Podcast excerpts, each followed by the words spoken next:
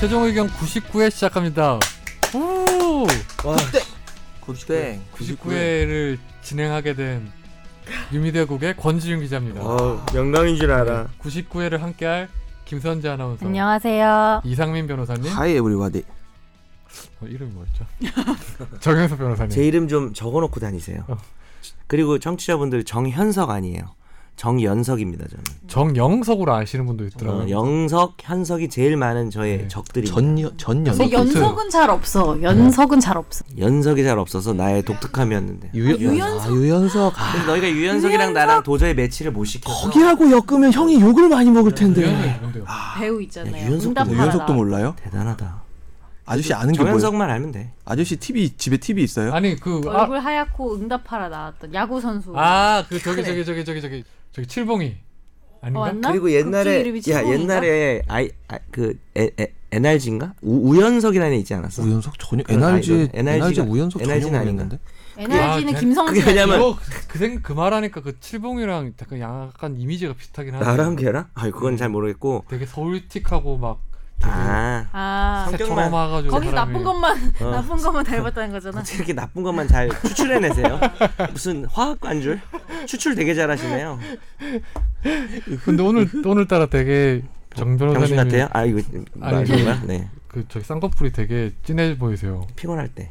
저 원래 쌍꺼풀 어. 근데 없는데. 원래 수술했던 거예요? 아니죠? 아, 저는 얼굴에 손댄 적이 심지어는 아니 근데 교, 진짜 했으면 어떡하려고 심지어는 물어봐. 교통사고로 코뼈가 휘었을 때도 성형을 안 해서 흰 채로 지금 살고 있는 거예요. 아, 안검하수가 있으셔가지고 일단 하나 뒤집고 뭐요? 안검하수. 안검하수. 전문 용어 쌍꺼풀. 쓰지 마. 안검하수 근데 그 잘못되면 아시죠? 그럼 난 너무 구하- 심하게 안검하수 수술을 하면은 잘 때도 눈을 못 감아. 안검하수가 안검하수가 뭐지? 뭔데요? 나 잊어버렸어. 안검하수라고 눈 위에 이 근육이 이게 눈 딱 떴을 때 받쳐줘야 되는데 이게 쌍꺼풀 없는 사람도 여기 힘이 이걸 쓰는 게 근육이 발달이 안 돼서 쌍꺼풀 수술을 했는데도 약간 감은 듯한 느낌이 나요. 눈이 그냥 내려가. 어 그래서 안검하수를 같이 하는데 수술을 그걸 잘못한 사람 봤거든요. 잘 때도 눈을 뜨고 자. 근데 그걸 어떻게 음. 그렇게 잘 알아요? 제 주변에 한 사람도 근데 나도 많으니까. 들어본 것 같긴 해. 그거 아, 어느 그치. 그게 그게 유명한 얘기예요. 그런 얘기. 쌍꺼풀 없는 사람이 저랑 저도 없어요. 김선재 아나운서 아니, 근데 동명뿔이 없네요. 진짜 저도 없어요.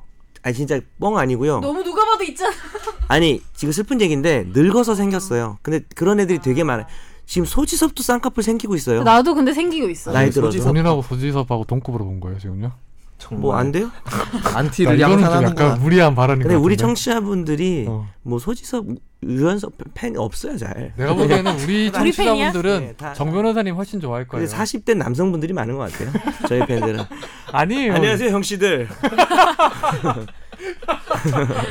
동년배 동년배. 타겟팅 해가지고 후원도 좀 받고. 뭐 20대 30대 여성 잘 없습니다. 그렇죠. 아무튼 그 저희 청취자분들. 99회가 사실 굿땡이잖아요. 이게 뭐 되게 의미 있는 숫자잖아요. 아홉 수. 아니 그런 의미가 아니고. 오늘만 넘기면 돼. 아홉 수. 음, 아무튼 되게 99회까지 고생하셨어요 다들. 갑자기? 아 정말. 그래서 커피 사오신 거예요? 그렇죠. 제가 고생 많이 했죠. 연석이 형 고생하셨어요. 좋으니. 지가 계속 욕 먹느라고. 그 연- 정 변호사님 어머님께도 감사드리고요. 그러게요. 어머님은 아, 계속 맛있었는데. 청취하세요? 요즘에 솔직히 네. 멸치 와 음. 있었는데. 한두달두한 두어 달 전부터 네. 갑자기 청취를 안 하시기 시작하는 거예요. 왜요? 그냥 바쁘고 이러면서 약간 본인이 활약을 안 해서 가니까. 재미가 빠졌나 봐요. 어머니- 어머님도 그거 보니까 바쁘세요? 그 시점이 정 변호사님의 드립력 현저하게 떨어질 때부터 아, 그런가? 그런 것 같네요. 딱 그래프를 분석해 보면 그러니까 우리 아들이 한 번도 안 들으신 적이 없는데 한한두 달 전부터는 아 나 좀 몇 못 들었네 몇 주 뭐 이러시더니 이번에는 꼭 들으라고 하세요. 그리고 가끔 드, 들은 내용에 대해서 저한테 뭘 보내 뭐 이렇더라 하는데 이제 그게 없어졌어. 그래서 안 들으시는 아니야 게 근데 아닐까. 약간 익숙해진 거지 아들이 방송을 하는 거에 대해서 아, 처음에 좀 신기했었다. 어, 신경 쓰다가 이- 이번에는 들으라고 하세요 앞으로는. 그러면 이제 엄마 욕해야지 여기서. 아이 그- 그 폐륜적인 말씀을 모르, 하세요. 모르잖아요. 아니 보- 본인은 엄마 아빠 욕 안 해요? 안 살면서? 하죠. 예. 저도 안 할게요. 자, 뭐야? 청취자 사연 넘어가시죠. 많이 왔어요 안녕하세요 최종 의견과 밀당하는 청취자입니다 이번 주에는 메일이 제법 왔겠죠? 제가 워낙 법 없이도 살 사람인데 왜 이렇게 최종 의견이 좋은지 모르겠습니다 네, 이 청취자분은 우리한테 사연 많이 보내주시는 분이잖아요. 어. 그렇죠. 그 정 변호사님하고도 저기 그거죠? 패치 친구죠? 네네. 예예. 어, 음. 특히 갈수록 드립력이 세지는 권 기자님과 정변님의 케미 상승이 이유 중 하나가 아닐까 이거 하는데 잘못 알고 그 계시네. 이유는 아닌 것 같아요. 제가 봐도. 진짜 사이가 나쁜 건데. 가끔 듣는 해외 끔찍한 범행에 대한 뉴스를 접하다 보면 선고가 100년이나 150년 이런 종신형을 선고하던데요. 이건 성문법 국가들이 주로 이런 건가요? 그리고 대부분 우리나라 사람들은 우리나라 양형이 외국에 비해서 너무 약한 게 아닌가 하는 생각을 갖고 있거든요. 이런 생각은 합당한 건가요? 저도 한 번씩 뉴스를 보다가 빡친대요. 참 아나운서가 이런 어휘를 읽으면 안 되는데 사람 죽여놓고 이럴 이게 때 뭐야 한번 읽는 하는 어. 거죠. 남이 보냈을 때. 사람 죽여놓고 이게 뭐야 하는 양형 평소에는 제도에 뭐 관한 이상한 말도 안- 위원회도 있고 지금 제 지윤이가 한 말은 좀 다시 나 들읍시다. 못 들었어 아니, 네, 왜요? 못, 못했어요. 선제 아니 지윤이가 네가 뭐. 아, 했잖아. 안에 그런 말 안 했어요. 뭐 들려주세요. 아무 말도 안 했어요. 네가 아나운서가 이런 말을 하면 그래서 내가 에이 이럴 때나 한번 읽는 거지 그랬거든. 근데 지윤이가 조그맣게 평소에도 이상한 말 많이 하면서 너한테 그랬어. 어 참 본인이 모르는 거면서 그쵸 저는 약간 신세대니까 아무 쓰는 아무튼 거죠. 빨리 하시죠. 네. 예. 신세대란 말 요즘 쓰나요? 아 그런 말도 안 써? 예, 예, 아, 기본적으로 안 쓰는데. 아, 네. 사연 읽어주세요. 예. 약간 신식 뭐 이런 거 안 쓰잖아요. 양형 제도에 관한 위원회도 있고 제도 개선에도 한다고 하는데 국민들이 체감하는 양형은 왜 이렇게 약한 것처럼 느끼게 되는 걸까요? 네. 먼저 이제 질문을 보면 이제 그렇게 뭐 150년, 200년 이렇게 하는 게 성문법 국가에서만 하는 거냐고 했는데 우리나라도 성문법 국가잖아요. 네, 근데. 그렇죠. 일단은 그렇죠. 아. 불문법이면 재밌었을 것 같아요. 법이 없어 관습으로. 응. 이건데 이거는 음, 주로 미국에서 그렇죠. 뭐 150년 하는 경우도 있잖아요. 그렇죠. 우리나라는 그런 건 없죠. 그런 근데 이게 약간 쇼잉 아니에요 어떻게 보면? 쇼잉 100년, 아니구나. 150년 이런 건? 그런 것도 있지. 유기징역형의 상한이 있고 우리나라는 유기징역형의 상한이 이제 30년 거기에 추가로 이제 플러스 되면 50년 이렇게 상한이 있기 때문에 150년 뭐 이렇게 할래도 할 수가 없어요. 50년인데 사실 근데 우리나라가 양형이 어, 낮다고 하는데 두 변호사님 보시기엔 어떠세요? 어, 형 자체가 규정돼 있는 거는 낫지 않은데 실질적으로 집행이 될 때는 또 그렇게 다 아, 깎이는구나. 예, 막 많이 깎이죠. 음, 많이 깎이는 게 있는데 또 그렇다고 해서 되게 막 가볍고 또 이런 건 아니에요. 근데 전에 어디 보고서를 봤는데 그 해외보다 우리나라 양이 높았어요. 높아요. 예. 예. 우리나라 그래서 보고 좀 놀랬던 경우가 있었어요. 이게 그 좀 일반 시민들이 약간 오해하는 게 이제 대부분 보도되는 것들은 보면 되게 권력자나 이런 사람들의 양, 형량 아주 약해요. 그건 문제긴 근데 하죠. 예. 보도 안 되는 경우에 어떤 다른 범죄에 대해서는 좀 높게 선고되는 경우가 많, 많았던 그렇죠. 것 같아요. 그리고 예. 미국에서 예. 뭐 가령 해외 토픽 이런 데서 당연히 돼가지고 우리나라에 들어오는 그런 내용들이 보면 뭐 합쳐가지고 1600년 형을 선고했다 이런 것들을 보게 되잖아요.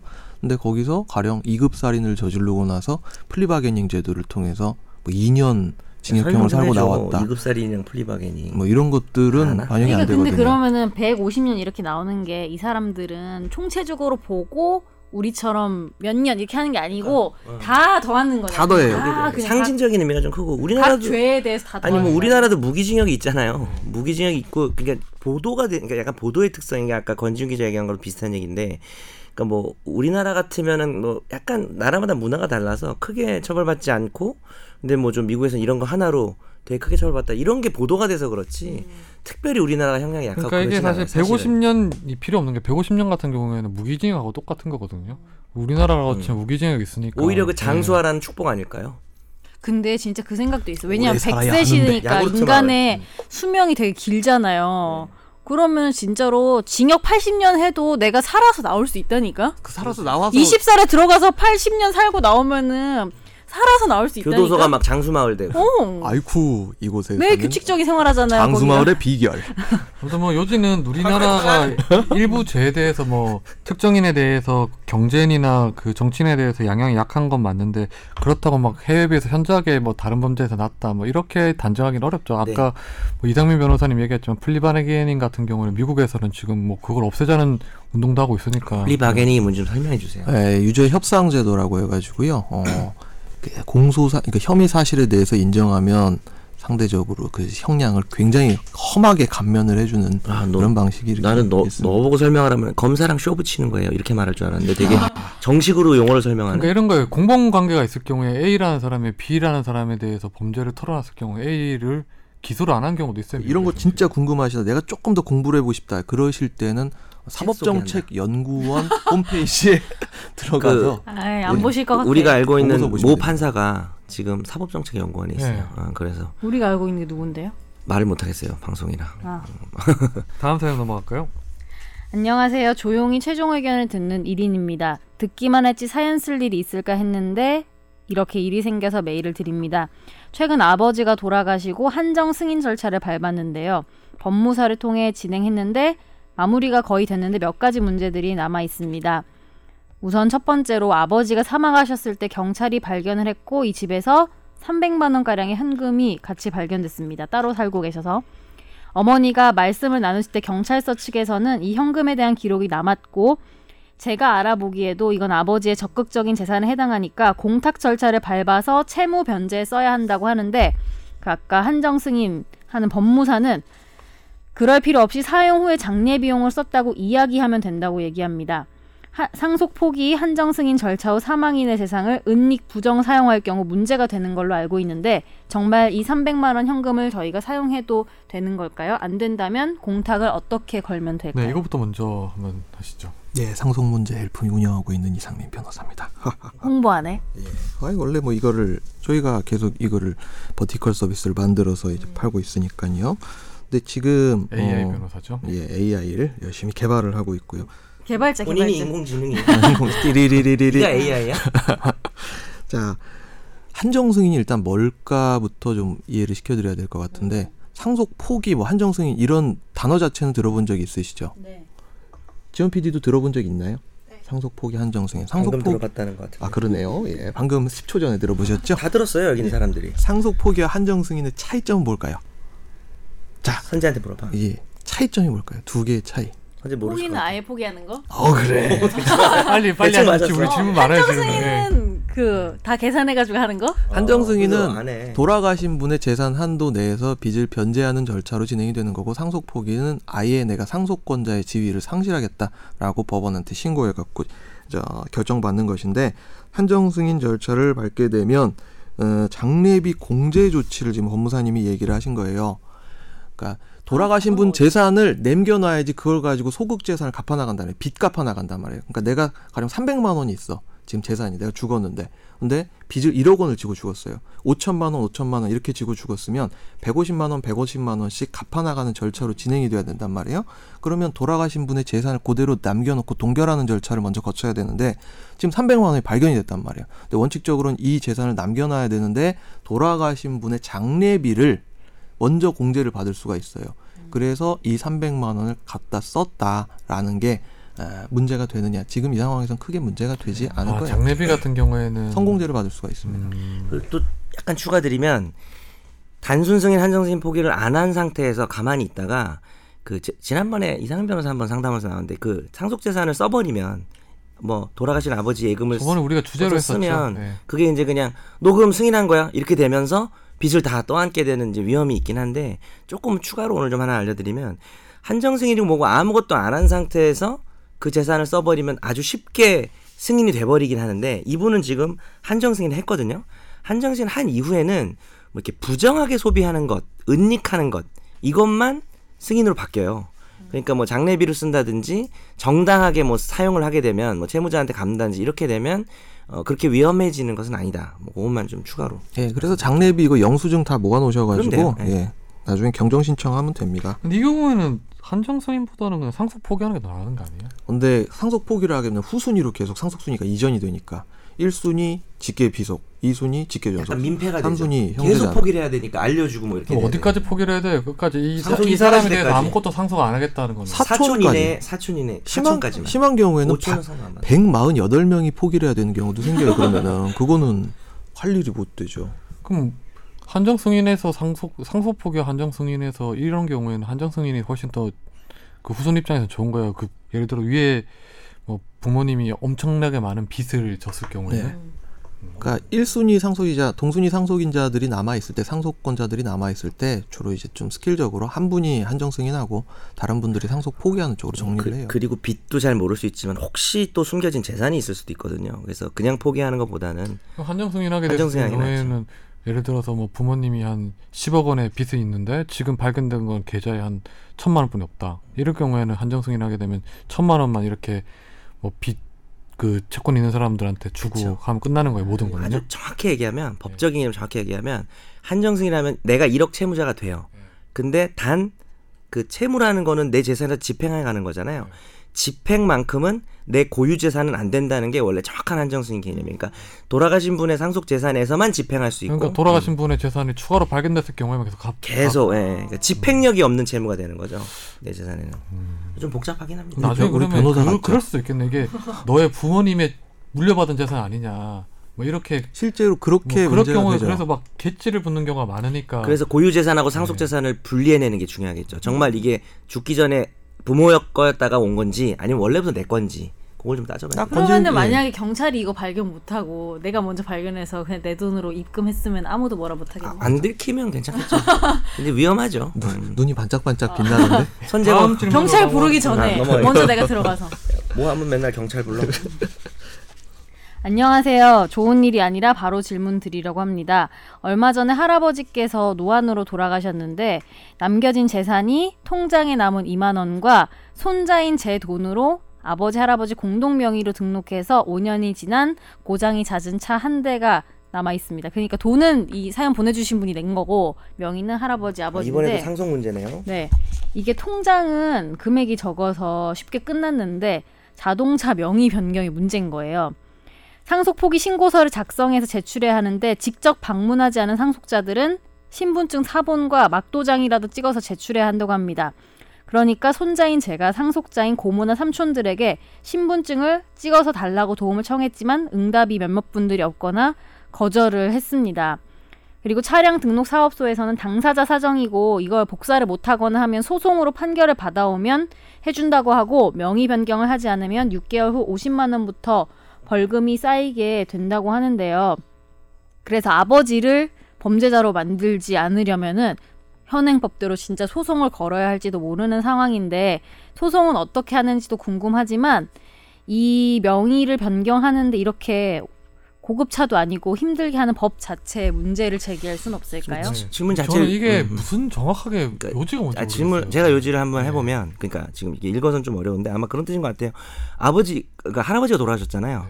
근데 누가 봐도 이 사연 가지신 분과 뭐 아버 자, 자신의 아버지의 네. 재산으로 만든 차인데 거기 돌아가신 할아버지 지분이 있는 거예요. 1%라고 했어요. 1%. 그러면은 그게 할아버지가 돌아가시면은 그게 다른 상속인들도 권리가 있는 것처럼 보이잖아요, 밖에서는. 근데 이거는 실질적으로 우리 거다, 아버지 거다. 그 차가 그러니까 예를 들어서 명의 차 명의가 여러 사람 명의로 할 수 있잖아요. 근데 그렇죠. 그쵸. 그- 그런 뜻이라는 거예요. 그쵸, 지금. 뭐 하, 하- 할아버지 명의가 돼 있으니까. 아버지 명의로 돼 그렇죠. 아마 할아버지가 장애인 그래서 그거 혜택 음, 이신 것 받으려고 같아요. 하신 예. 것 같아요. 그래서 그런 게 너무 정황이 명백해서 제가 볼 때는 골치 아픈 상황이긴 한데 실질적으로 이거는 다른 고모나 이런 분들이 상속받을 재산이 아니고 네. 내 돈 들어간 거고 명의만 오히려 이제 지금 상, 상민 변호사 말한 것처럼 그런 특수한 장애인 네. 이런 그런 이유 때문에 됐다는 걸 입증하면 그리고 이분 사연 읽다 보니까 몇 분은 포기해 주셨는데 몇 분은 안 해주고 계시잖아요. 근데 그런 정황들이 포기한 사람 있다는 건 이건 사실 아 이거는 그래 그건 우리 상속받을 건 아니지라는 게 좀 입증 가능할 것 같아요. 그래서 그걸 밝히면 되는데 사연 주인공이 직접 소송을 할 게 아니라 그냥 해버리고 빨리 뭐 바꾸고 바- 명의 바꾸고 그냥 뭐 이렇게 한 다음에 그걸 누가 이제 문제를 삼으면 어 그때 이제 소송을 해도 별 문제는 없을 것 같아요. 누가 소 아니 누가- 근데 지금 명의를 안 바꿔줘가지고 문제거든요. 그죠. 차량 등록 사무소에서 이 상속 포기 각서를 안 받아오면 우리는 못 바꿔줍니다로 계속 일관을 해요. 예, 그래서 약간 포커스가 좀 다른 것 같습니다. 그러면 다른 차량 사업사가 한번 해주나? 안 해줘요. 절대 안 해줘요. 지금 그러니까 그 이제 제일 큰 문제가 요거보다 더 골 때리는 케이스가 대포차 있을 때. 그러니까 상속제가 관련된 서비스를 하다 보니까 그 상속 명의가 관련 달라버리면 문제가 벌 되는 때리는 거예요. 케이스가 발생을 하는데 대포차는 차가 어디 있는지 자체를 모르기 때문에 그거를 어떻게 할 수가 없어요. 대포차가 상속 대상이 되네요. 대포차, 대포차 대포차도 상속재산 목록에 올라오니까 아, 안- 안심상속 원스톱 서비스 찾아가지고 돌아가신 분 재산 목록 찾아보면 차가 떠 있어요. 생판 모르는 차가 막 벤츠 S500이 막 떠 있어. 근데 본 적도 없어. 어디가 있는지도 몰라. 과태료는 막 천만 원씩 쌓여 있어. 속도 뭐 과속하고 어디 가가지고 막 불법 주차 엄청나게 해가지고 근데 이게 지금 할아버지 명 지분이 1%인 거잖아요. 예. 그렇죠. 그것 때문에 그런 거 아닌가요? 그러 그쵸, 니까 그게 상속돼야 된다라는 건데 다른 사람들한테 예. 그거를 그렇게 어 명의 변경하는 줄 사실 사실 저는 그거는 뭐 우리가 변호사들이 뭐 자동차 명의 변경 이런 절차를 하진 않기 때문에 근데 그게 그렇게 많이 그러니까 아예 안 받아주니까 이거는 진짜 이거 소송해가지고 자동차 아, 이 이거 뭐 이런 중고차 5년 된 거를 이것 때문에 소송하기가 참 피곤한 상황인 것 같아요. 네, 그래가지고 아예 그래요. 포기해버리는 게 낫나? 포기도 지금 이미 안 되죠. 왜냐하면 포기 안 통장에 통장에 금액을 또 가져온 것도 있고 다른 아마 재산들은 상속을 받으셨을 거예요. 얼마 안 상속재산, 되지만 음. 네, 갖고 와버리면 그때부터는 단순 승인 의제가 되기 때문에 승인을 한 걸로 치기 때문에 그래서 이거는 어떻게든 다른 분들 상속 포기 각서를 받아오든지 아니면 진짜 소송해야 돼요. 안 그러면 소송 누구를 상대로 해야 되는 거예요? 음. 소송 그 상대방을 상대로 그러니까 해야 이 돼요. 자동차 소유권 확인 소송이 되겠죠. 이게 지금 명의 신탁된 재산이다. 할아버지 지분 1% 들어가 있지만 그거는 그냥 가짜다. 예. 라는 거를 확인을 소송을 받아야 되는데 아 근데 이걸 가지고 소송을 하는 건 좀 차를 네. 버려야 돼. 그러니까 이거는 법 진짜 이거는 좀 어, 지금 이분께서 마지막으로 이야기하신 게 법 자체의 문제를 제기할 수는 없느냐 말씀해 주셨는데 저도 예전에는 이런 문제를 전혀 몰랐는데 서비스를 하다 보니까 이게 문제가 되게 많아요. 특히 네, 대포차 다음 있는 경우 많아요. 그래요. 다음 사연 넘어가시죠. 예. 안녕하세요. 애청자 김뿅뿅입니다. 저는 무려 두 변호사님의 페이스북 친구입니다. 항상 좋아요를 누르다 좋아요만 누르기엔 팬으로서 좀 더 나아진 듣다 보니까 액션을 자꾸 우리 친구들만 그냥 보내는 것 같은 느낌이 드는데 우리 가족 모임이요? 어. 여러분 네. 너무 이렇게 우리 가, 하나씩 간의 수공업 십시일 느낌으로 마십시오. 가면 안 돼요. 늘려서 열심히. 어, 너무 간의 수공업이다. 차라리 이제 친구를 늘려나갑시다. 아, 페이스북 페이스북 친구를. 친구를 친구 5천 명. 좀 더 나아진 액션을 해야겠다는 생각이 들어서 갑자기 사연을 보냅니다. 갑자기 혹시 화장실 엿보기로 체포된 피의자가 무죄 판결을 받은 사례 아시나요? 네. 됐습니다. 알아요. 저희가. 뭐라고? 내용인 소송도 즉 했었어? 예전에 소개도 했잖아요. 아 소개 아 전에 사연 맞다 이거 맞다. 했었잖아요. 네. 화재 판결이었지 내가 가져온 거. 예, 예. 짧게 먼저. 소개해 드릴게요. 어떤 남자가 여자 화장실에 성적 욕망을 채우기 위해 침입하고 용변을 보고 있는 여성분의 모습을 엿보다 체포가 됐는데 이 남성이 재판 중 무죄를 받게 됐는데 그 이유가 침입한 화장실이 공중 화장실이 아니라 술집 화장실이었기 때문인데요. 현행 성폭력 범죄 처벌 등에 관한 특별법 12조에 따르면 성적 목적으로 공공 장소를 침입하는 행위를 처벌하는데 이 장소를 공중 화장실로 특정하고 있습니다. 과로 한숨. 그렇다면 이와 유사한 범죄는 모두 무죄인가 그건 또 아닙니다. 비슷한 상황을 형사법 제319조 건조물 침입죄로 제목을 구형하여 실형이 선고된 사례가 있습니다. 정말 이상하죠. 누가 봐도 성범죄인데 처벌은 건조물 침입죄니까. 어 그리고 이 판결이 있었고 언론에서 잠시나마 보도된 이후에 이 법을 개정하겠다는 의지가 있었지만 법안들 모두 법 처리가 순조롭게 처리될 것 같진 않습니다. 어, 간단하게 말씀드리면 완벽하지 않다, 모호하다 뭐 이런 내용인데 그래서 질문은 우선 이, 이와 같이 입법 의도를 제대로 반영하지 못하고 법을 개떡같이 만들어서 선량한 시민들이 피해를 보거나 피해를 볼 가능성이 큰 법들에 대해서 알고 계시는 바가 있는지 아, 질문이- 여쭤보시네요. 질문이 다른 예가 있는지였구나. 근데 이게 난 웃긴 게 왜냐면은 마지막에 사연 보낸 넌 누군데 이런 걸 관심 가지니 하실까봐 말씀드리자면 국회의원식 보, 의원실 보좌진이라서 아, 법을 진짜? 개정하고 싶어서 그러시대요. 음, 화장실을 운영하거나 이런 분은 아니고. 어, 화장실 운영할 수도 있죠. 유료 화장실 있는데요. 유럽이에요. 아, 저 화장실 좀 다녀올게요. 잠깐. 하나. 근데 그거 그거 빌리잖아요. 놀고 싶다 화장실로 네. 진짜. 아니 진짜 그것도 또 오래 사업이에요. 어? 유럽에 유럽. 유럽이 아니고 우리 네. 페스티벌 같은 데 네. 가보면은 올림픽 공원에 그 하루 동안 공중 화장실을 설치를 해야 되잖아요. 음. 그래서 그거를 차로 데리고 와가지고 설치하는 것도 다 사업이에요. 아 하긴. 아, 응. 그것도 뭐 하여튼 네. 그게 중요한 게 아니고 지금 질문했잖아 질문. 아싸 성공했다. 옆으로 빠지게 하는 거. 그런 거 알고 계신지 그리고 이번 사례를 통해서 무엇보다 아리따운 김선재 아나운서님은 팬입니다래요. 충격을 받으실 수 있을 거라고 생각됩니다. 야. 그리고 오늘 아까 안 읽은 거 중에 정 변호사의 드립이 좋다는 그거 왜 너 안 읽었어? 내가 읽었는데? 그래요? 좀 못 네. 들었던 거잖아요, 제가. 네. 한 번 더. 띄엄 하면서. 띄엄 아, 왜냐면 드립이 너무 약해졌다 좀 그래서 네, 질문을 들읍시다 좀 지금. 예. 죄송합니다. 그래서 성폭력 처벌 특별법에 대한 저를 비롯한 출연진들의 의견을 듣고 싶다고 하셨고요.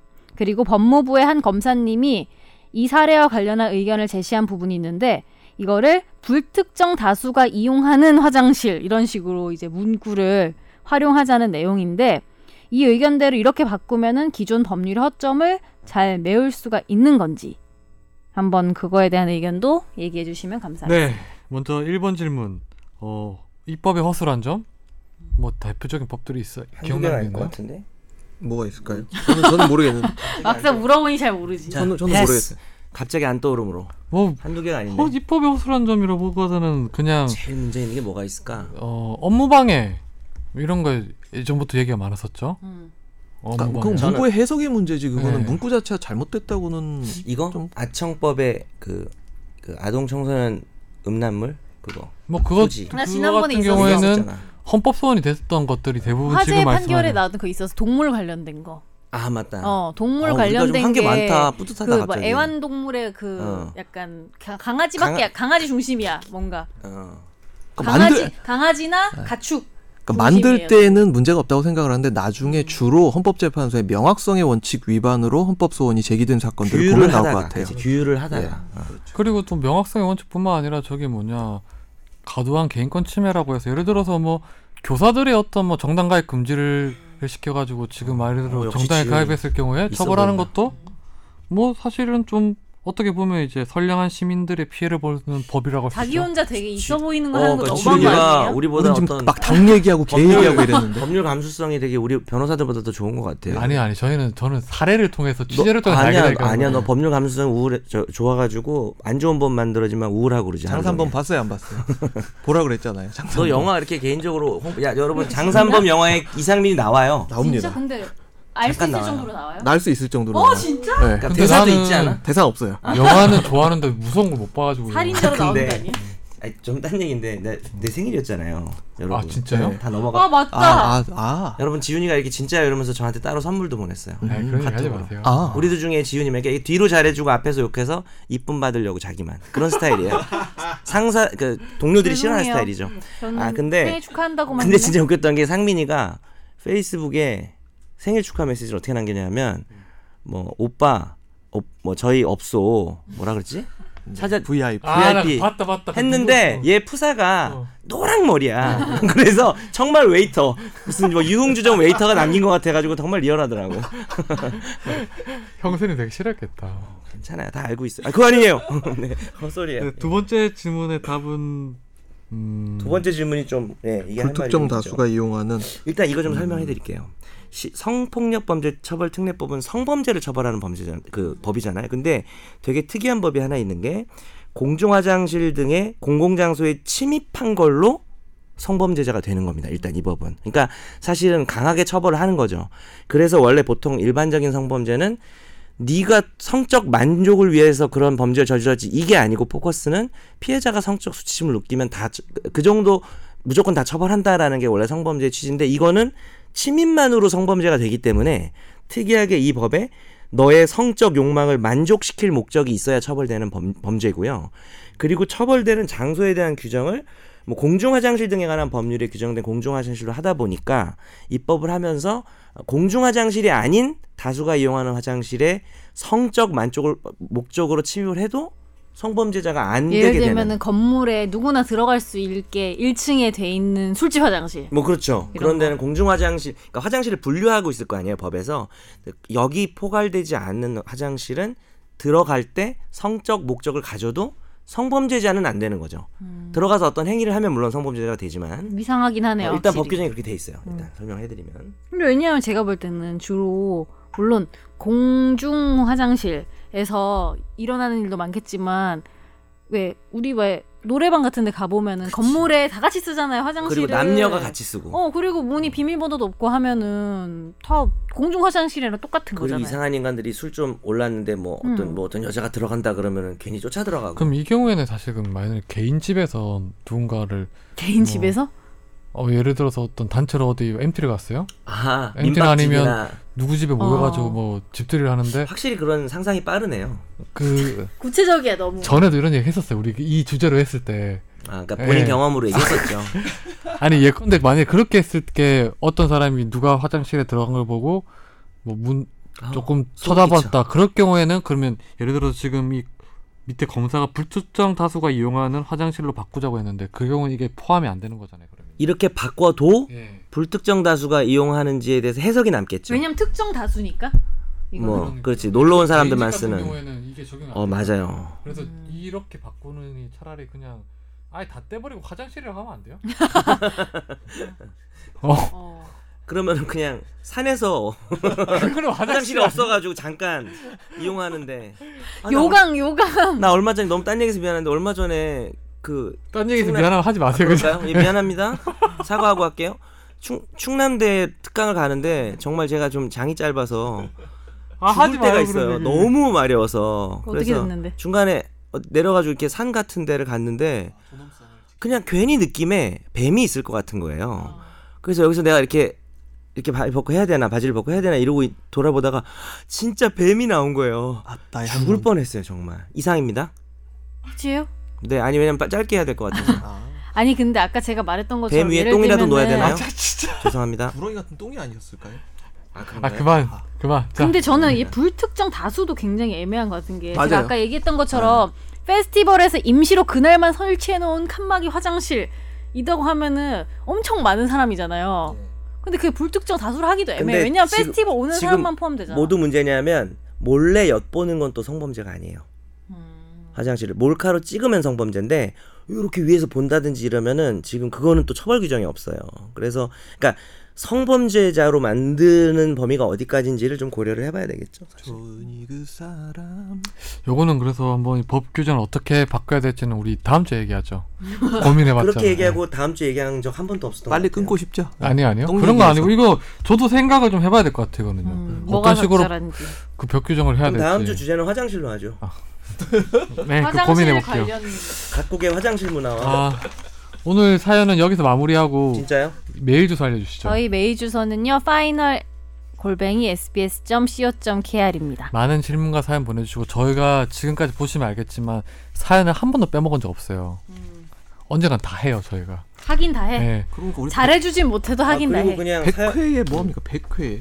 어, 백회 우리가 네. 다음 주에 100회인데 저희가 미리 양해를 드리면 다음 주에는 사정상 저희가 휴가 많은 것들이 겹치는 바람에 다음 주는 쉬고 그 다음 주에 100회를 화려하게 열도록 아니, 얼마 전에 하겠습니다. 댓글 달렸던데. 어. 어, 최종 의견이 제일 불성실한 아, 프로인 줄 알았는데 2주. 예, 결방이 우려되자 2주분을 녹음하다니 정말 멋진 프로군요. 라고 했는데 그러면서 본인이 이게 칭찬인지 욕인지 모르겠어요. 안티 했는데 안티적으로 얘기하시네요. 그분이 생각했던 처음 생각했던 것처럼 불성실한 프로네요. 근데 다음 주에 우리 결방한다? 저희가 사실 보면 결방이 잘 미안해요. 없어요. 예. 예, 그래서 저희가 지금 이렇게 99회까지 그러니까 다 프로그램을 변호사가 둘이나 자꾸 한 있음에도 불구하고 예. 별로 한가한 변호사들이다 보니까 그런 건 아니죠. 결방에 한 번도 그래, 없었어요. 마지막으로 사연 하나 더 읽어드렸으면 하는 게 99회를 기념하는 아 네, 진짜? 사연이 하나 왔어요. 진짜? 진짜? 본인이 쓴 거 아닙니까? 최종 의견 애청자로서 99회 축하드립니다. 100회 축하는 너무 많을 듯하여 이렇게 미리 보냅니다. 요즘 별로 없을 사건들이 것 없어서 보내드릴 사연이 없대. 99회라는 사건 좀 만드시죠. 꾸준하신 개그 정현석 변호사님 너무 감사드리고요. 생신 축하드립니다. 8월생들이 그렇게 잘생겼다고 어, 하더라고요. 내 생일 어떻게 아시지? 어느 순간 연말에 게스트로 오셨다가 놀라앉으신 부자형 이상민 변호사님도 너무 감사드립니다. 권지윤이네. 저 100% 권지윤이네. 한국 가면 치맥 한 잔 부탁드립니다. 꿀 피부 꽃미남? 김선재 아나운서님? 우리 아내가 잘생겼다고 했대. 아 그러면 왠지 누군지 그분이다. 아시겠죠? 어, 예. 끝으로 완전체를 잘 관리해주시고 진행해주시는 권지윤 기자님 정말 감사합니다. 요새 너무 개그가 완전 넘치세요. 마보작침 친일파 정말 잘 봤대요. 어. 아 감사합니다. 우리를 다른 데서도 보고 계셔 이분은. 출퇴근 시간이 길어서 우연히 듣게 된 최종 의견 앞으로도 더 좋은 답변과 대신 분노해 주시는 사이다 같은 방송 부탁드립니다. 호주에서 김유열 드림. 중동 중동. 아, PS 이게 진심이 느껴져가지고 뽑았어요. 그냥. 이분은 그냥 실명 읽어버리나요? 네. PS 에피소드 중에 좋았던 건 권지윤 기자님 소개팅 이야기. 아... 직까지도 이게 그 내려야 되는 아직까지도 1등이야 이게. 아직까지도 회자가 되는 그게 25회인가 그럴 겁니다. 이상만 변호사님 울컥 시전하셨을 때 우병우 사건 그렇죠. 김선재 아나운서님 사고로 차 전복되시고 오셔서 방송하시면서 보험사 얘기할 때 그리고 또 있어 또 있어 정현석 변호사님 톰 브라운 옷 입고 왔을 때 그거 뭐야? 내가 엄청 했던 거 비싼 당직 옷이라고 당직 사고 왔어. 그거 지금 뭐 아니 말장난 했던 것 근데 같은데. 정말 감사드려요. 저 여기 김유열님은 왜냐하면 아, 웃겼다. 뭘 보내주실 때 보면 되게 진심이 느껴지더라고요. 아, 그냥. 진짜? 예, 그래서 한 번은 만나 뵙고 싶어요. 이분 인상도 예. 되게 좋으세요. 한국에 제가 있는 사실- 네. 분이 아니에요. 게다가 호주에 그래서 호주에서 저기 일하세요. 어차피 이상민 변호사님 뭐 고등학교 지인이긴 후배, 하잖아요. 예. 그래서 오시면 한번 같이 뵀으면 좋겠어요. 어, 아니, 아니. 진짜 근데 뭐 방송에서 이렇게 무책임하게 얘기도 되는지 모르겠는데 이분을 또 필두로 해서 예. 좀 참여하고 싶어하는 청취자도 있어요. 혹시 와도 되나요? 백회에 뭐 장충체육관 별관 정도 빌려서 아니 잠실 장충체육관 거기 주차장 되게 좋거든. 주차장 되게 크거든요. 그냥 장충 우리 주차장. 주차장에서 해야 돼요 우리. 주차장에서 하고 옆에 있는 족발집 가서 우리, 어, 족발을 먹자. 좀 인원들을 고려했을 때 장충체육관 숙직실 이런 데서 하면 될 것 같아요. 한한세 명 정도 올 그 것 같거든요. 할머니 족발 되게 맛있는데. 우리 좀 우리 그게 중요한 게 아니잖아요. 태극당 모나카 예. 어. 아이스크림. 어, 할머니 족발이요? 약간 무서운데요? 아무튼 정말 원조 할머니 김희열님께 족발. 감사드리고 할머니 발. 100회는 저희가 2주 후에 뭐 훨씬 더 신경을 써서 하도록 하겠습니다. 100회 이벤트 뭐 하나 여기서 때릴 거 없나요? 예고 때릴 거? 네 집중 탐구로 넘어가겠습니다. 100회 네. 기념으로 사연을 보내주신 분 중에 10분을 추첨해서 일곱 분한테는 대충만 어, 10분을 알기로서 추첨해서 티셔츠 읽어드리겠습니다. 하지만 사정상 10분이 안 될 경우 10명보다 적을 수 있습니다. 네 이번 주 집중 탐구 주제는 어 그제였죠. 그제 정말 파격적인 어떤 인선이 있었어요. 파격. 인선이라기보다는 지금 이제 후보자로 지명을 한 건데 네. 김명수 대법원장을 후보를 대법원장 후보로 이렇게 지명을 했는데 어, 정말 파격적이라고 해요 내부에서 그리고 외부에서도 마찬가지로요. 그래서 이 김명수 지금 춘천지법원장 김명수 후보자는 어떤 사람인지 왜 파격적인지에 대해서 저희가 한번 이야기를 나눠보려고 하는데 특히 이분을 통해서 어떤 식으로 법원에서 개혁이 이루어질지를 한번 저희가 이야기를 해보도록 하겠습니다. 먼저 김명수 후보가 누군지 한번 이상민 변호사님이 짧게 설명을 해주시죠. 네, 지금 그 대법원장이 양승태 대법원장이라는 거는 저희가 많이 또 소개를 해드려서 알고 계실 텐데요. 양승태 대법원장의 사법연수원 기수가 몇 기인지 혹시 아십니까? 이기죠 이기. 이기 이기? 예, 지금 근데 김명수 대법원장 후보자의 사법연수원 기수는 몇 기일까요? 15기. 아, 그렇죠. 몇 기를 넘- 건너뛴 거죠? 그러면 15 마이너스 2는 얼마? 13. 뭐요? 아, 아 2기라며. 계산이 틀릴 수도 있죠. 예. 다 맞춰야 돼요. 다. 13기. 나이 차이는 많이 나나? 예, 나이 차이도 많이 나죠. 어 일단 연수원 지금 김명수 후보 같은 15기잖아요. 그렇죠. 양승태 원장이 이기고 13기의 차이죠. 그러니까. 엄청난 차이입니다. 예. 그리고 양승태 대법원장이 사실 기수가 이례적으로 높았던 것도 있어요 지금. 예. 다른 근데 분들- 이례적으로 높았다기보다는 제가 알기로는 어 일부러 이- 법원 내에서는 이제 법원에서 생각하는 대법원장 기수가 그랬던 걸로 그러니까 기억해요. 이례적이라고 말씀을 드린 게 다른 사람들과의 차이를 말씀드린 것이지. 그러니까 법원 내에서의 바- 어, 반응은 그러하죠. 그래서 대법원장과 검찰총장의 기수 차이가 점점 벌어지는 거에 대해서도 말이 일반 있었고. 분들은 이기니까 그다음 3기 이렇게 생각하실 수 있는데 그런 거는 아니고요. 원래 제가 생길 수식은 알기로는 아니고. 이번에 올해 이제 양승태 대법원장 후, 후, 후보 어, 그 후보자라는 다음 후보자. 후보자는 그 다음 후보자. 한번 팔 연수원 8기로 팔기죠, 알고 뭐. 있었어요. 예. 박모식이 예. 예. 적절한 차이인가요? 8기 정도면? 그게 2기에서 왜냐하면 8기? 6년 대법원장 인기가 임기가 6년이니까 있으니까. 아. 원래 2기였으니까 8기가 되는 걸로 다 대부분 그렇게 생각을 하고 있었어요, 실제로. 왜냐하면 검찰총장이 이제 문무일 총장이 18기거든요. 연선 18기거든요. 그리고 김순환 전임 총장이 16기고 전전이 이제 김진태가 14 김진태 총장 14기였는데 왜냐하면 대법원장은 기본적으로 총장보다는 많이 높아야 된다고 생각을 하고 있어요 사법부 내에서도 그리고 대법관하고 이제 총장이 하나 좀 비슷한 기수지 이렇게 생각을 네. 그렇죠. 했었는데 왜냐면 총장하고 다이다이 떠야 되니까. 네, 예, 그런데 지금은 이제 총장하고 비슷한 기수가 된 거죠. 예. 그 뭐 일단 이분은 지금 연역이 어떻게 되죠? 현재 지금 춘천지법원장으로 근무를 하고 계시고요. 83년도에 사법시험에 합격하고 대법원 재판연구관을 거쳐서 서울고법 부장을 거쳐서 현재 춘천지법원장으로 근무를 하고 계십니다. 근데 이분이 이제 되게 좀 특이하다. 이게 이례적이다 하던 이유가 일단은 뭐 비대법관 출신이라고는 하고 있는데 그게 좀 특이한 건가요? 많이 특이한 거고. 근데 권지윤 기자님이 권 기자님이 잘 모르셨죠, 이분. 저 잘 몰랐어요. 그러면 그러면 비주류가 많네. 사실 기자가 잘 건지 모르는 법조 기자가 어. 음. 사실 저는 뭐 후보자들 뭐 될 만한 사람들은 대부분 다 예전에 안다고 봐야 서초동에서 되는데. 근무를 하고 서초동에서 근무할 뿐만 아니라 뭐 행정처에서도 근무하고 뭐 그랬으니까 웬만큼 이름은 들어보고 알긴 하는데 이분 했다고 보고 되게 놀랐어요. 그렇죠. 그러니까 대법원장 후보자는 기본적으로 대법관 중에 한 사람이라든지 혹은 뭐 법원 행정처장, 그러니까 법원 행정처장도 물론 대법관이지만 아니면 중앙선거관리위원장 이런 식으로 소위 말하는 엘리트 코스가 있거든요. 그런 엘리트 코스를 밟지 않은 사람이 대법원장 후보자로 올라왔다는 것 자체가 굉장히 충격적으로 받아들여지고 있습니다. 그렇죠. 이분이 지금 비대법관 출신인데 뭐 역대 대법원장 중에 얼마 만이죠 지금요? 49년 만이라고 하네요. 50년 반세기 만에 처음으로 이제 비대법관 출신의 저는 대법관 후보가 된 거예요. 궁금한데 이게 뭐 장 이게 좋게 될지 안 좋게 될지 그건 아무도 모르지만 이때까지 여튼 대법관 출신 중에서 됐던 거는 물론 관행인 것도 있지만 예. 처음에는 어떤 이유가 있었을 거 아니에요. 그거는 뭐 설명을 좀 드리자면 대법원장이 대법관 출신이 됐던 이유가 대법원장이 대법관을 제청을 하거든요. 그러니까 대법관을 해본 사람이 이제 대법원장이 돼야지 어떤 대법관을 후보로 이제 제청을 할지 알 수 있기 때문에 그런 음. 논리로 예, 아. 사법부에서 얘기를 했었던 거예요 아, 그동안. 꼭뭐 나쁜 관행이라고 단정할 수는 없어요. 그러니까 제 말이. 뭐 그 그 뭔가 말도 틀린 이유가- 말씀 은 아닌 것 어, 같아요. 예. 그러니까 이유가 있었을 것 예. 같아가지고 애초에. 특히 뭐 일선 법원장 춘천지방 법원장인데 그 법원장이 대법원장으로 직행하는 것은 사법 대한민국 사법 역사상 처음 있는 일이라고 합니다. 굉장히 파격적이죠. 그렇죠. 사실 대법원장이면 대법관들 중에서 우두머리니까. 예. 그래서 사실 대법관들을 당연히 한 사람이라고 생각. 네. 어머 기대했을 내 차- 내 차례인데? 어. 근데 실제로 뭐 우리 두 변호사님 더 잘 알겠지만 당연히 다들 대법관이 지금 대법관 하는 사람이거나 아니면 바로 직전에 대법관을 그만둔 사람이라 다들 그렇게 생각했었잖아요.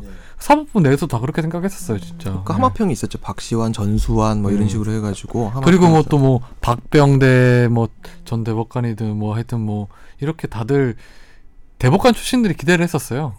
근데 박전 전 대법관하고 전수환 전 대법관은 제가 알기로는 두 분들한테 오퍼가 갔었어요. 근데 두 분이 도저히 못하겠다고 했대요. 힘들어서? 자기는 더 이상 못하겠다고. 아씨 나한테 다 오퍼를 좀 주지. 예. 그래가지고 어 다음 인선을 다음 후보자를 찾아야 되는데 청와대에서 아 1순위는 아니었구나 여튼간에. 그렇잖아요. 그렇긴 하죠. 뭐 그렇긴 해요. 그렇잖아요. 예. 예. 우리 용어로 어. 보결 뭐 이런. 어. 보기를 떠나서 근데 네. 내가 되게 좋게 말해준 거야 이거는. 그 박시환 전 대법관하고 전수환 저는 전 아무 말도 안 네. 했습니다, 판사님. 대법관한테는 전수환 전 대법관은 페이스북에다가 저 친구인데 올려놓기도 해서 자기 못하겠다고 이렇게 예. 근데 그도 너무 웃긴다. 그냥 조용하게 못하겠다고 아니요, 해야 근데 되는 거 그게 아니야?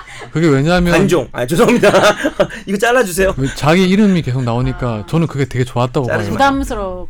저 이상 자기 네, 이름을 네. 거론하지 말라 이런 게 명확 가장 명확하게 표시하는 방법이 그거였거든요. 근데 굉장히 겸손하게 또 그렇게 네. 글을 아, 살- 쓰셨어요. 되게 네. 그래서 저는 저는 글을 못 봤으니까. 완전 농담이에요. 네. 관종이. 저도 그러니까 농담이에요. 전수한- 어, 그거는 진짜 아니에요. 그게 네, 가장 저는- 파급력 있는 가장 좋은 방법인 아니 것 사실 같아요. 효과적인 방법이고 네. 더 이상 자기를 찾지 말라는 시- 신호인 것 같아요. 음. 박시환 대법관 같은 경우에도 청와대에서 몇 번 간 걸로 알고 있어요. 근데 본인 못하겠다고 고사를 엄청 했었어요. 예. 그러니까 네. 그 노래방에서 노래하기 싫다는 사람 계속 시키면 안 되는 거예요. 하고 실패한 싶은 배우. 그건 다르죠. 하고 싶은 정 같은 점- 변호사님이 해야 돼. 같은 점이 전혀 없을까요? 아니 뭐 그 고역이에요 고역. 이게 다음으로 노래방으로 이제 누가 될지에 대해서 막 저는 사실 그래도 이제 뭐 박찬 대법관이 뭐 되지 않았을까 될 거 아니면 다른 대법관 전 대법관이 되지 않았을까 생각을 했는데 깜짝 놀랐었죠. 예. 그리고 이번 대법관 대법원장 후보가 되게 뭐 특이한 게 아까 말씀했던 기수 파괴를 했다는 점이죠. 예, 기수파계 더하기 비법원 행정처 출신의 소위 말하면 우리가 비주류 한번 다뤘던 주제죠. 예. 그 행- 법원 행청 저주가 그러니까 엄청난 그런 파워를 음, 파워가 인사권을 있었는데. 가지고 갖고 간 음, 특히 파워. 지금 얘기를 지금 보수지나 이런 데서 얘기를 하는 이유가 이분이 이제 법원 행정처 출신이 아닐 뿐만 아니라 우리법 연구회 우리법 연구에 뭐 아닌 것까지 그리고- 뭐 그렇다 치는데 우리 법 연구에다. 최근에 또 사- 어, 사법 이제 저 불신에 또 막 이야기가 나왔던 국제 인권법 연구회 또 초대 초대 회장까지 예, 근데 사실 이 법원 행정처 출신이라는 게 사실 법원 엘리트 코스기도 하고 이제 버- 법원 행정처 출신이 대부분 다 대법관이 됐었어요.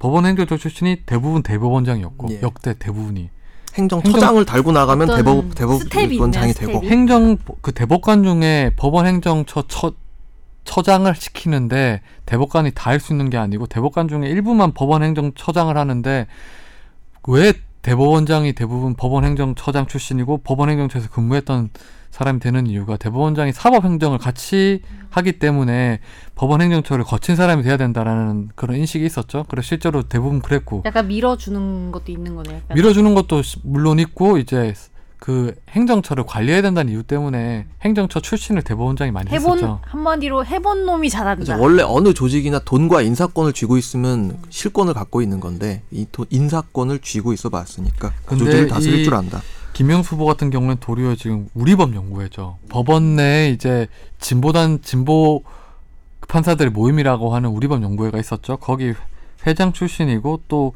여기 뭐 후신이라고 많이 하죠. 국제인권법 연구회 초대 회장까지 했었죠. 지금 사실 양승태 대법원장 블랙리스트 파문의 이제 이그 중심에 있는 이제 국제인권법 연구회죠. 이제 법원 행정처에서 여기를 뭐 모임을 이제 없애려고 했었던 거죠. 그렇죠. 예. 그래서 이제 진보적 판사들의 구심점으로 평가받고 있다. 뭐 이런 이야기도 나오고 있고요. 근데 우리 반 연구회가 어떤 데죠? 어 뭐라고 설명을 드려야 되나? 지금 그러니까 국제인권법 연구회는 사법부 지금 개혁의 도화선이 된 블랙리스트 파문의 중심에 있는 단체이고 우리법 연구회가 국제인권법 연구회의 전신. 이제 제가 알기로는 국제 연, 우리번 연구회는 88년도에 그 4차 사법 파동 때 이제 처음 만들었어. 당시에 이제 그 군사 정권 때 했던 전두환 때 이제 임명됐던 사법부 수뇌부들이 그대로 연임을 하겠다고 했을 때 그 사법 파동이 있었어요. 그게 4차 사법 파동으로 기억하는 그때 이제 그 소신 있는 판사들이 모여서 우리번 연구회를 만들었어요. 그때 강금실 옛날 법무부 장관이죠. 네. 그런 그분이랑 박시환 대법 전, 대- 전 대법관 뭐 이런 네. 김종훈. 어, 김종훈 옛날 전 대법원장 비서실장이죠. 네. 그리고 어 박범계. 아니요 거기는 아니고 하, 또 이름이 생각이 안 이광범 부장 이광범 판사 예 이광범 판사죠. 근데 이렇게 들어보면은 무슨 연구에 무슨 연구에 이런 거 있잖아요. 연구하는 데가 아닌가 봐요. 나 들을 때마다 생각나, 아니요 그 생각하는 근데 건데 우리법 연구회는 사실 진짜 저는 우리법 연구회를 법을 연구하기만 하진 않나 아, 봐요. 그 학술 활동도 되게 해요. 그러니까 국제인권법 어. 연구회도 네. 예. 그저 무슨 소수 성소수자 인권 뭐 이런 거 학술 대회 하는데 근데 이제 네, 색깔이 그게 있을 나서요. 수 있다는 거죠. 어떤 근데 그 물론 그렇게 얘기하는 사람도 있어요. 근데 저는 사실 우리번 연구회 같은 경우에는 되게 공격을 많이 당했어요. 근데 저는 우리번 연구회 여러 번 세미나도 여러 번 갔었어요. 저는 실제로 여러 번 갔었어요.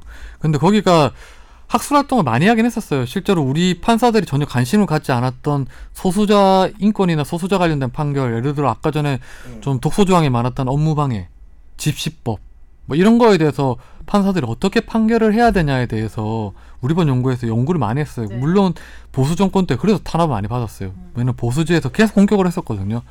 판사들이 정치색 띠면서 하고 있다고. 근데 저는 그 비판은 되게 잘못됐다고 보는데 왜 잘못했다고 봐요? 음. 아니 정치가 아니라 이거는 자기들이 인권에 관련된 분야를 공부하는 건데 음, 음, 인권은 정치의 영역이 아니잖아요. 사실 예. 그 부분이 좀 핵심인 게 판사는 약간 기본적으로 보수적인 속성을 가지고 있거든요. 자기가 법을 만들거나 법을 막 적극적으로 해석하면 안 된단 말이죠. 그래서 그냥 있는 법을 가장 법리에 맞게 기존의 질서에 맞게 적용하는 직업이란 말이죠.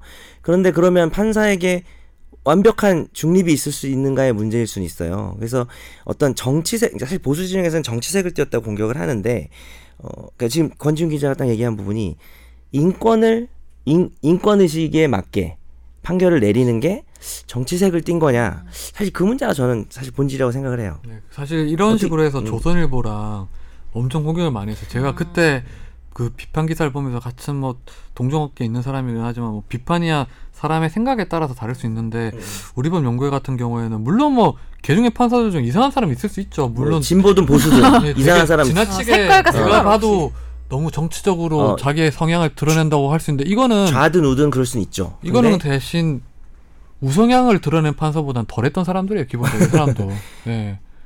그러니까 그래서 이제 그런 음. 공격 이런 것도 있었어요. 뭐냐면 뭐 그 강기갑 의원 무죄 판결이었나? 그때 같은 경우에도 보수 진영에서는 막 우리법 연구회를 비판했는데 그거 내린 판사가 우리법 연구회가 아니었거든요. 예를 들어서 뭐 그냥 막 그냥 덤터기를 씌워서 비판하고 그런 것도 좀 있긴 있었죠.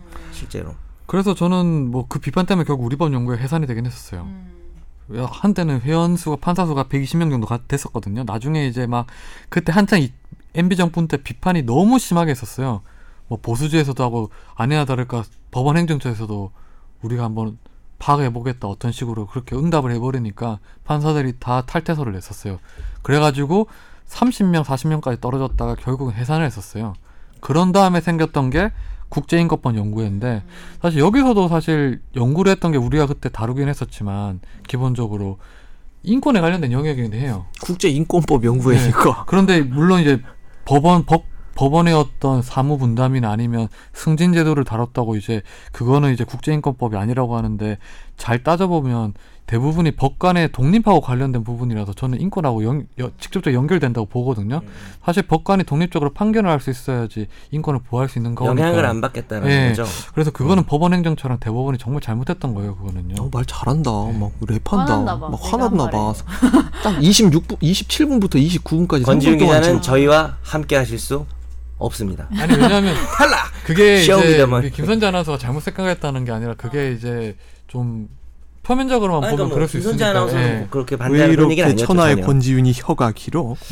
근데 쉬운 문제는 아닌 게 어쨌든 겉보기에는 판사는 중립의 근데 최후 그럴 거 같긴 보는데 한 게- 정치색을 뗐다고 덮어 씌우면 정말 그거는 쉬운 비- 쉽게 할 수 있는 제 생각에 비판이거든요. 정말로 보수적이고 정말로 그냥 편안한 게 그런 걸 추구하시는 분들이라면 아예 연구회를 안 할 것 같긴 하네. 지금 생각해 보니까 아예 그런 거 안 할 것 같긴 하네. 어. 판사 아예 그냥 아무것도 안 하려고 할 것 네, 굳이 같아요. 모였다는 건 음. 인권 의식을 좀 더 여튼 공부를 하고 하는 거는 판사들한테 좋은 일이고 국제 골프 필요한 연구회 거잖아. 뭐 이런 거 끼리 판결의 방향을 모여서 정하는 게 아니잖아요. 왜 공부하는 건 어, 좋은 어, 그런 거니까요. 건 어느 아니니까. 집단이든. 음. 아무튼 지금 그래서 이 김영수 후보자 그, 그 뭐냐 지명 이후에 정치권에서는 되게 엇갈린 반응을 나왔죠. 예, 민주당에서는 사법개혁의 신호탄이라는 메시지를 내세우면서 환영의 뜻을 내세웠는데 이제 자유한국당 정우택 원내대표 같은 경우에는 이거는 정치재판 사법부를 정치하고 코드화하고 이념화하려는 시도이다라면서 많은 비판을 했고요. 또 주호영 바른정당 원내대표 역시 이 개혁이라는 문구를 앞세워서 사법부를 장악하려고 하고 있는 그냥 정부 여당의 시도이다 이런 식으로 이 코멘트를 했습니다. 사실 이제 대법원장이 대법원장 같은 경우에는 청문회에서 동의 통과, 대상자잖아요. 예, 통과를 해야 그래서 되니까. 뭐 사실 야권의 그 협조도 필요하긴 해요. 예. 근데 그렇게 순조로워 보이진 않긴 해요. 6년이라는 그 시간이 결국 이 대법원장한테 달려 있는 시간이기 때문에 그쵸. 근데 좀 놀라웠던 게 사실 원래는 차기 대법원장이 지금 이제 김명수 후보 같은 경우에 지명을 박근혜 전 대통령의 그렇죠. 탄핵이 안 아, 됐으면 그러네. 예, 원래. 했었어야 예. 돼요. 그래서 사실 그때 작년에 이제 예전에 법조에 있을 때 한 2년 전에 있을 때 아 이게 생각해 보니까 올해가 헌재 소장이랑 대법원장이 다 바뀌는 해였어요. 음. 근데 그래서 올해까지 그러니까 임기였잖아. 박근혜가 이거를 해야 된다고 생각하는 당시 법조 기자들이 되게 좀 와, 어떻게 이렇게 할 수가 있나 생각을 했었어요. 또다시 근데 우리의 6년 전혀- 음. 다다리가 맞은 거지. 예, 어, 탄핵이 될 우연히. 거라 생각을 못 하고 그럴 때 와, 이거 어떻게 또 그러면 이 또 이상한 사람들 시키는 거 아니야? 되게 걱정을 많이 했었죠. 할 필요가 없었네. 아, 네. 할 필요. 그러네. 아이 아 무슨 맞네요. 헌재 재- 헌재 재판관도 한 20명 그러면 가까이 인사권을 가져가겠구나. 맞겠네. 어, 근데 진짜 왜 그러냐면 우리 두 논한- 변호사님 알겠지만 헌재 소장이랑 대법원장은 정말 중요한 자리잖아요. 네. 우리나라 세 번째 삼부사부 요인들인데 네. 사법부를 둘로 나눠서 음, 예. 삼부사부. 삼부사부 요인들인데 사실 일반 시민들에도 막대한 영향을 미치는 자리잖아요. 네. 예. 근데 이제 이게 어떤 사람이 되는지 잘 모르니까 대통령이 누구냐 뭐만큼 중요할 수도 있어요. 네, 사실 정말 우리가 그렇잖아요. 바로 네. 느끼지 바로 못해서 실질적으로. 그렇지. 그러니까 통상임금 소송 그런 게 이제 작- 작년 재작년에 많은 문제가 됐는데 통상임금에 대해서 법원이 대법원이 기준점을 정해줘 버리면 끝난 거예요. 여러분들 퇴직금도 바뀌고 어, 그치. 네. 아주 다 좋은 바뀌어요. 얘기. 야근 수당도 바뀌고 다 자, 그럼 바뀌어요. 또 다른 예로 볼까요? 재산분할 이혼할 때 대법원에 그때 판례 바뀌고 난 다음에 이제 막 바뀌었잖아요. 네, 네. 그런 안 그래도 거죠. 인생이 바뀝니다. 인생이 어. 그리고 영향을 헌재 줘요. 같은 경우에 대통령 탄핵, 예. 그리고 어떤 법 같은 경우에 이제 뭐 성폭행 관련된 간통. 법이든 간통이든 뭐, 물론 예. 오해하시면 안 되는 게 대법원장이 혼자 바꾸는 건 아니고 어, 간통죄 안 되겠는데 뭐 이래가지고 갑자기 내일 네. 바꾸고 이런 건 아니에요. 여러분. 네. 그런 기간에 수장이란 거죠. 그래서 되게 중요한 자리라서 엄청 아, 음. 분위기에 많은 영향을 관심을 미치는 가져야 판결에서. 돼요. 예. 여러분의 실생활 그 디테일한 부분까지 관여를 할 수 있는 그런 판결과 결정을 내리는 기관의 수장들이기 때문에 의외로 이 아저씨가 지금 춘천지방법원에 계시니까 가서 뭐 한솥도시락이라도 하나 싸다 드리세요. 지하철 타고 다니시던 저는 수도시라. 수도시락 맛있죠. 근데 그 김명수 후보자가 과연 이제 통과를 할지 안 할지는 뭐 국회에서 결정이 되겠지만 문재인 정부에서는 왜 김명수 후보를 지명을 했을까요? 자 자기보다 지금 대법원장이 만약 어, 통과를 해가지고 대법원장이 임명이 되면은 자기보다 기수 높은 사람이 거기에 더 많은 상황인데 총 몇 명이 많죠? 한 11명인가 많다고 하던데. 대법관 13명 중에 자기보다 선배가 그렇죠. 어, 아홉 아홉 명이- 명, 아홉 아홉 명이 명. 선배라고 하네요. 대법관 예. 13명 중에 우리 막둥이가 잘해야 될 텐데. 지금 이제 박근혜 이명박 정부 박근혜 정부를 거쳐오면서 그러니까 이- 그 대법관 인선 과정에서 대법원이 계속 보수화된다. 특히 노동 문제나 공안 문제에 있어서 계속적으로 더 퇴화되고 있다라는 비판에서 자유롭지 못했 퇴행했었죠, 예. 예. 그래서 그 사법 권력 그리고 법관 독립 문제에 있어서 지금 뭐 이번에 저희가 예전에 이야기를 했던 블랙리스트 파문도 마찬가지지만 인사권이 법원 행정처에 집중되고 결국 사법 에, 권력이란 것이 관료화되고 어, 굉장히 보수화되고 있지 않느냐라고 하는 비판이 있었고 여기에 대해서 사법 적폐도 해소해야 된다 이런 식으로 과제를 내세우고 있는데 이 제일 크게 문제되고 있는 양승태 대법관의 블랙리스트 파문을 수습을 하고 그리고 어, 대법원장의 어떤 인사권을 좀 개혁하고 그동안 법원 행정처 출신만 승진을 하고 엘리트 코스를 밟아가지고 대법관이 되고 대법원장이 된다 이런 식의 어떤 문화를 확 좀 바꿔보기 위한 하나의 시도라고 사법 개혁 일환인 것 같아요. 저는 그래서 뭐 탁월한 선택이었다고 보긴 보이긴 하더라고요. 이제 문재인 정부 입장에서는 사실 행정부가 사법부에 관여하는 거는 뭐 헌법상 이제 잘못돼 있긴 한데 어차피 권한이라는 건 대통령한테 있으니까 대법원장을 누굴 지명하느냐에 따라서 본인의 어떤 음. 방향성을 실천할 수 있으니까 아주 탁월한 선택이었다고 좀 보여지더라고요. 문재인 정부 잘하는 게 너무 많은 것 같아요. 뭐 못하는 것도 분명히 있어요 저는요. 예, 못하는 건 있는데 네. 저도 당연히 그렇게 생각해요. 사법 그 사실 저는 검찰총장이나 검사장 승진해서 문, 문재인 정부 정말 잘못했다고 보거든요. 네. 근데 대법원장 지명하는 거 보고는 아주 좀 탁월한 네, 선택이었다 보는 저희도 게 뭐 찬성 예. 황찬, 황찬성이에요. 그래서 저는 이런 생각이 들더라고요. 아 문재인 정부가 검찰 개혁보다는 일단 사법부 개혁에 훨씬 더 방점을 두고 있구나. 근데 그게 그 만- 맞다고 보거든요. 그렇게 볼 수도 예, 있죠. 예. 네. 사실 사법부 개혁이 더 시급하다고 저는 개인적으로 보기 때문에 근데 이게 일단 김명수 후보자 같은 경우에는 뭐 비법원행정처 출신이니까 아마 내년에 대법관이 많이 바뀔 거예요. 그때 어떤 대법관을 제청을 할지를 보면 이게 비대법관의 비법원행정처 출신이니까 아무래도 좀 다양한 대법관을 제청하지 않을까 싶은 생각도 들어요. 좀 예, 그리고 또 똑같은 비판이 이어지겠죠. 예, 사법 개혁이 정치 세력이 되는 것이 아니냐 이런 식의 그렇죠. 지금 이 나는 코멘트는 예, 코드란 말을 너무 많이 들어서 요새 뉴스에서 그래서 자유한국당에서도 뭐 정치재판소다. 어, 정치화된다. 왜 사법부가 정치화되냐. 이런 비판이 가장 하기 쉬운 비판이고 많이 얘기되고 있는 부분이죠. 어떻게 생각하십니까? 이렇게 심적인 네. 압박을 받는 느낌이 시간이 너무 많이 돼가지고요. 예, 여러분들 오늘 네 토론 수고하셨고요. 손석희 성대모사예요. 정말 저도 지금 뭐 일도 안 닮아. 시민 농객 아직 이제 청문회 일정은 아직 안 잡혔죠? 네, 안 잡혔는데 어, 청문회를 한번 봐야 되는데 아마 이게 많은 분들이 관심을 가져야 될 거예요. 많은 분들이 관심을 가지고 국회에서도 상당히 지금 뭐 엄청나게 준비를 많이 하고 있어요. 왜냐하면 대법원장이라는 게 임기가 6년이고 다음 정부까지 이어지는 거고 하니까 이게 사법부 같은 경우에도 되게 중요한 기능이고 하니까. 통과하실 것 같아요. 예, 쉽게 통과하실 것 같아요. 왜 돈이 별로 없거든. 돈, 이 근데 별로. 이거는 그런 건 있어요. 이게 그 자유한국당이나 보수당에서 이념적인 공세를 하게 되면 사실 법원 내에서 저는 걱정이 게 그런 거예요. 법원 내에서도 지지 기반이 많이 없긴 하더라고요. 왜냐하면 기존에 그 주류 법관들이라 하는 사람들이 대부분 이제 행정처 출신에다가 뭐 또 코스가 자기랑 달리 걸어온 코스니까 좀 비판적인 비판적이라고 하기보다는 좀 거부감을 느끼게 되더라고요. 그래도 이제 네. 그 안에서 자기네들끼리 뭐 어떻게 저쪽에 욕하는 것과 바깥에서 욕 먹는 건 또 다른 문제가 있어요. 차라리 내가 여기에 대해서 욕을 하는 건 상관인데 바깥에서 우리 식구 욕하면 그것도 법원에서 뒤에 싫어하죠. 그래서- 그래서 어떻게 오히려 될지는 단결? 모르겠지만 아무튼 저는 잘 통과해서 어 좀 아마 통과해서 대법원장이 되더라도 되게 힘들 거예요. 그 대법원장 개인보다 이제 주류의 어떤 힘들이 강할 테니 좀 잘했으면 좋겠어요. 본인 어떤 생각할지 궁- 하고 이거를 승낙을 했을지 궁금해.